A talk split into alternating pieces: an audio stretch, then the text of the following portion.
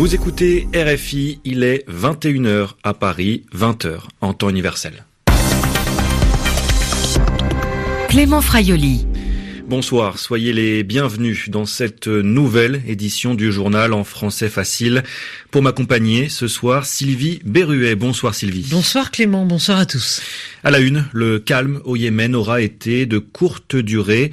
Deux jours après que rebelles outils et forces gouvernementales se soient entendus pour cesser les combats, de violents affrontements euh, ont eu lieu dans la ville stratégique d'Odeida. À Katowice, en Pologne, la 24e conférence de l'ONU sur le climat s'est achevée hier. Les négociations ont pris plus de temps que prévu, mais un accord a été trouvé. Et puis en fin de journal, nous retrouverons Yvan Amar pour son expression de la semaine. Le journal. Le journal en français facile. Au Yémen, la trêve n'aura pas duré. Une trêve sous l'égide de l'ONU, c'est-à-dire sous son contrôle, sa surveillance. Malgré ça, les affrontements ont repris la nuit dernière à Odeida, dans l'ouest du pays.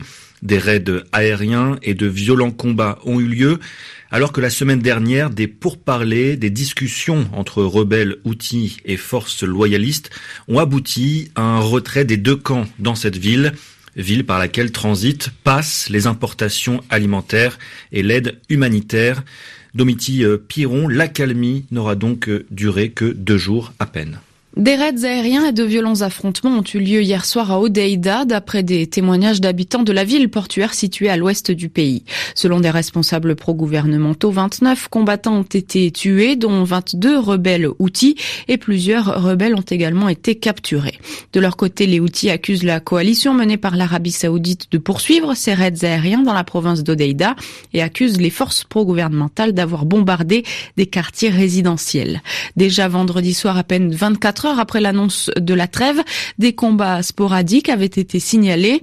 Les raids aériens et conflits très violents d'hier soir, dont les deux camps se renvoient la responsabilité, inquiète les 600 000 habitants d'Odeida. Un accord avait pourtant été signé entre les forces loyales et les rebelles. Il prévoyait une trêve immédiate à Odeida. Le port est tenu par les rebelles et cette localité euh, stratégique est le point de fixation du conflit. Après les négociations, le retrait des combattants était prévu. Un échange de prisonniers et l'acheminement d'aide humanitaire devait également avoir lieu prochainement et des observateurs de l'ONU seront déployés à Odeida dans les jours à venir. Les explications de Domiti Piron. Au Royaume-Uni, face à l'impasse sur le Brexit, la solution d'un second référendum commence à gagner du terrain au sein de la classe politique. Une solution défendue par l'ancien Premier ministre Tony Blair, qui s'attire ainsi les critiques de Theresa May, l'actuelle première ministre. Mais euh, selon la presse, les propres alliés de Theresa May se préparent euh, à la possibilité d'un nouveau vote à Londres. Muriel Delcroix. En appelant à un nouveau référendum, Tony Blair est en train de saper les discussions sur le Brexit et ses commentaires sont une insulte à la fonction qu'il a par le passé occupée. C'est par cette réponse exagérément cinglante que Theresa May a tenté de couper court à tout élan vers un nouveau vote populaire.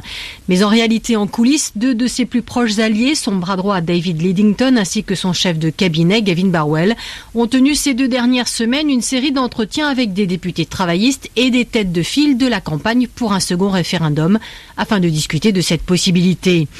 Selon le Sunday Times, plusieurs ministres voudraient proposer aux électeurs le choix entre l'accord de retrait négocié par Theresa May ou une sortie sans accord et laisserait ensuite le soin au Parlement d'inclure dans la question du référendum l'option de rester dans l'Union européenne.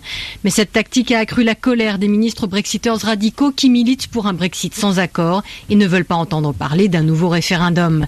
Ils sont soutenus en cela par Theresa May qui répète depuis des mois qu'il n'en est pas question. Néanmoins, ce refus catégorique émane d'une dirigeante affaiblie et qui est revenue tant de fois sur sa parole que sa crédibilité est désormais proche de zéro. Muriel Delcroix, Londres. RFI. En France, après la baisse de la mobilisation des Gilets jaunes hier, le gouvernement espère une sortie de crise. Ils étaient euh, deux fois moins dans la rue euh, hier que la semaine dernière. L'exécutif appelle désormais à libérer les ronds-points et à venir à la table des négociations, à l'image du ministre de l'Intérieur Christophe Castaner et de celui de l'Éducation Jean-Michel Blanquer. Le gouvernement mise en effet maintenant sur la grande concertation promise par le président Emmanuel Macron pour calmer durablement la colère. À Strasbourg, on rendait hommage aujourd'hui aux victimes de l'attentat de mardi. Un millier de personnes se sont rassemblées euh, place Kléber dans le centre de la ville. La cérémonie euh, était organisée par plusieurs associations de défense des droits de l'homme, des chants, de la musique et des lectures de textes pour rendre hommage donc aux victimes de l'attentat le nombre de victimes qui s'est alourdi ce soir. Une cinquième personne est morte des suites de ses blessures. La COP 24 s'est achevée hier à Katowice, en Pologne. Les négociations ont joué les prolongations, mais finalement, un accord a été trouvé. Le manuel d'application de l'accord de Paris a été adopté. Cela porte sur des points comme la transparence, c'est-à-dire que tous les pays doivent rendre compte de leur action climatique. Yamid Danier travaille au World Resources Institute. Elle a participé activement aux négociations en tant que conseillère. Elle se dit satisfaite du texte adopté. Je suis dedans, je suis une ancienne négociatrice. Bien évidemment, un des points essentiels, c'était l'adoption de ce qu'on appelle le rulebook. C'est un des moyens pour équiper toutes les parties prenantes à planifier, mettre en œuvre, revoir leurs actions jusqu'à ce que les objectifs euh, de l'accord de Paris soient atteints. Mais aussi qu'il y avait un signal très fort en sortant de cette COP d'ici 2020, il y aurait un travail accéléré justement pour venir avec des engagements plus concrets, plus fermes et plus ambitieux d'ici 2020. Et est-ce que les textes adoptés mènent vers ça? Pour vous? En tout cas, c'est un tremplin, je voudrais dire. Euh, je pense qu'il y a une avancée colossale. Tout le monde utilise le même guide de référence, mais il y a eu l'approche de flexibilité qui a été adoptée, consiste à permettre aux pays en voie de développement qui n'arrivent pas à répondre à certaines exigences, d'expliquer pourquoi et de travailler avec euh, les experts qui seront là pour réaliser des revues techniques pour faire mieux pour les, les prochains rapports. Des propos recueillis par Christine Zieber. Et puis du sport, Clément, avec euh, ce résultat historique en handball féminin. L'équipe de France remporte son premier championnat d'Europe. Les Bleus ont battu euh, cet après-midi les Russes en finale de l'Euro à Paris.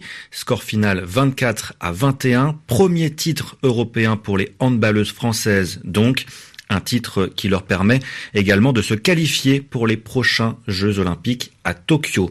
Et puis en football et chez les, hommes cette fois, des matchs de la 18e journée du championnat de France se jouaient aujourd'hui. Lille s'est imposé à Nîmes 3 buts à 2. Match nul un partout entre Nice et Saint-Étienne. Ce soir, Lyon reçoit Monaco. Il est 21h08 ici à Paris. C'est l'heure de l'expression de la semaine avec Yvan Amar. Au Yémen, l'accord de paix conclu sous l'égide de l'ONU vole en éclats. Voilà une triste nouvelle, mais elle a été annoncée dans un style tout à fait journalistique. Hein. Un accord conclu sous l'égide de l'ONU. Il n'y a vraiment que dans une langue surveillée, dans une langue politique ou médiatique, qu'on entendra cette expression sous l'égide de. Alors, on en comprend très facilement le sens. Hein. Ça veut dire que l'ONU a été pour quelque chose dans cet accord. L'accord s'est conclu avec l'aide de l'ONU.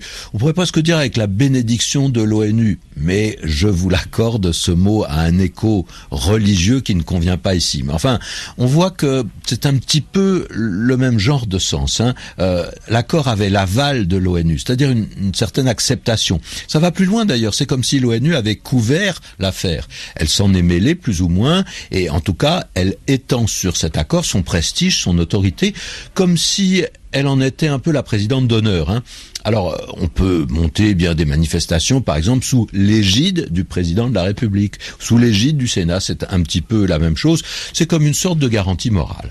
Alors, on peut se demander évidemment d'où vient ce mot rare égide. Eh bien, il nous vient des légendes anciennes de la Grèce, de la mythologie. L'égide, c'était le nom d'un bouclier divin qui appartenait à la déesse Pallas Athénée. Et donc ce bouclier pouvait lui servir à protéger les humains qu'elle aimait et défendait. Hein. on sait bien que les histoires mythologiques, elles sont pleines de ces conflits où les dieux et les déesses se mêlent aux guerres des mortels et défendent les uns contre les autres. Alors si on avait la bienveillance d'Athénée, on était sous son égide. C'était Yvan Amar. C'est la fin de ce journal en français facile. Merci de l'avoir écouté et merci à Sylvie Berruel de m'avoir aidé à le présenter. Bonne soirée.